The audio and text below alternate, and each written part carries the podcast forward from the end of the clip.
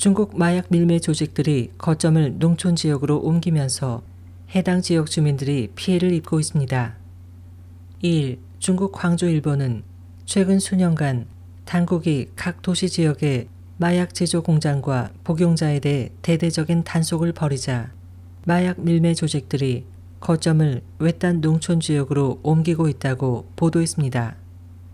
이로 인해 여러 농촌 지역에서는 마약을 복용하거나 판매에 가담하는 등 관련 범죄가 빠르게 증가하고 있습니다. 지난달 16일 쓰촨성 이빈시의 한 마을에서 칠순 노부부가 마약 살 돈을 요구하며 상습적으로 폭력을 휘두른 25살의 아들을 살해한 사건이 발생했습니다.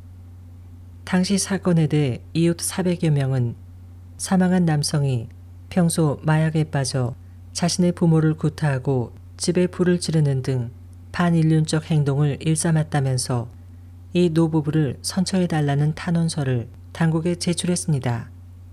이빈 씨 공안 관계자는 최근 3년간 적발된 마약 복용자 중 60%가 농촌 주민이며 그 대부분이 16에서 25살의 젊은이라면서 증가 속도가 갈수록 빨라져 문제가 매우 심각하다고 말했습니다.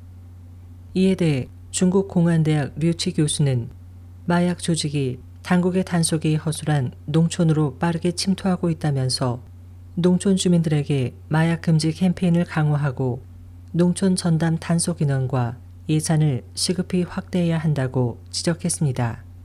마약과의 전쟁을 벌이고 있는 중국에서는 50g 이상의 마약을 거래하다 적발될 경우 사형에 처해집니다.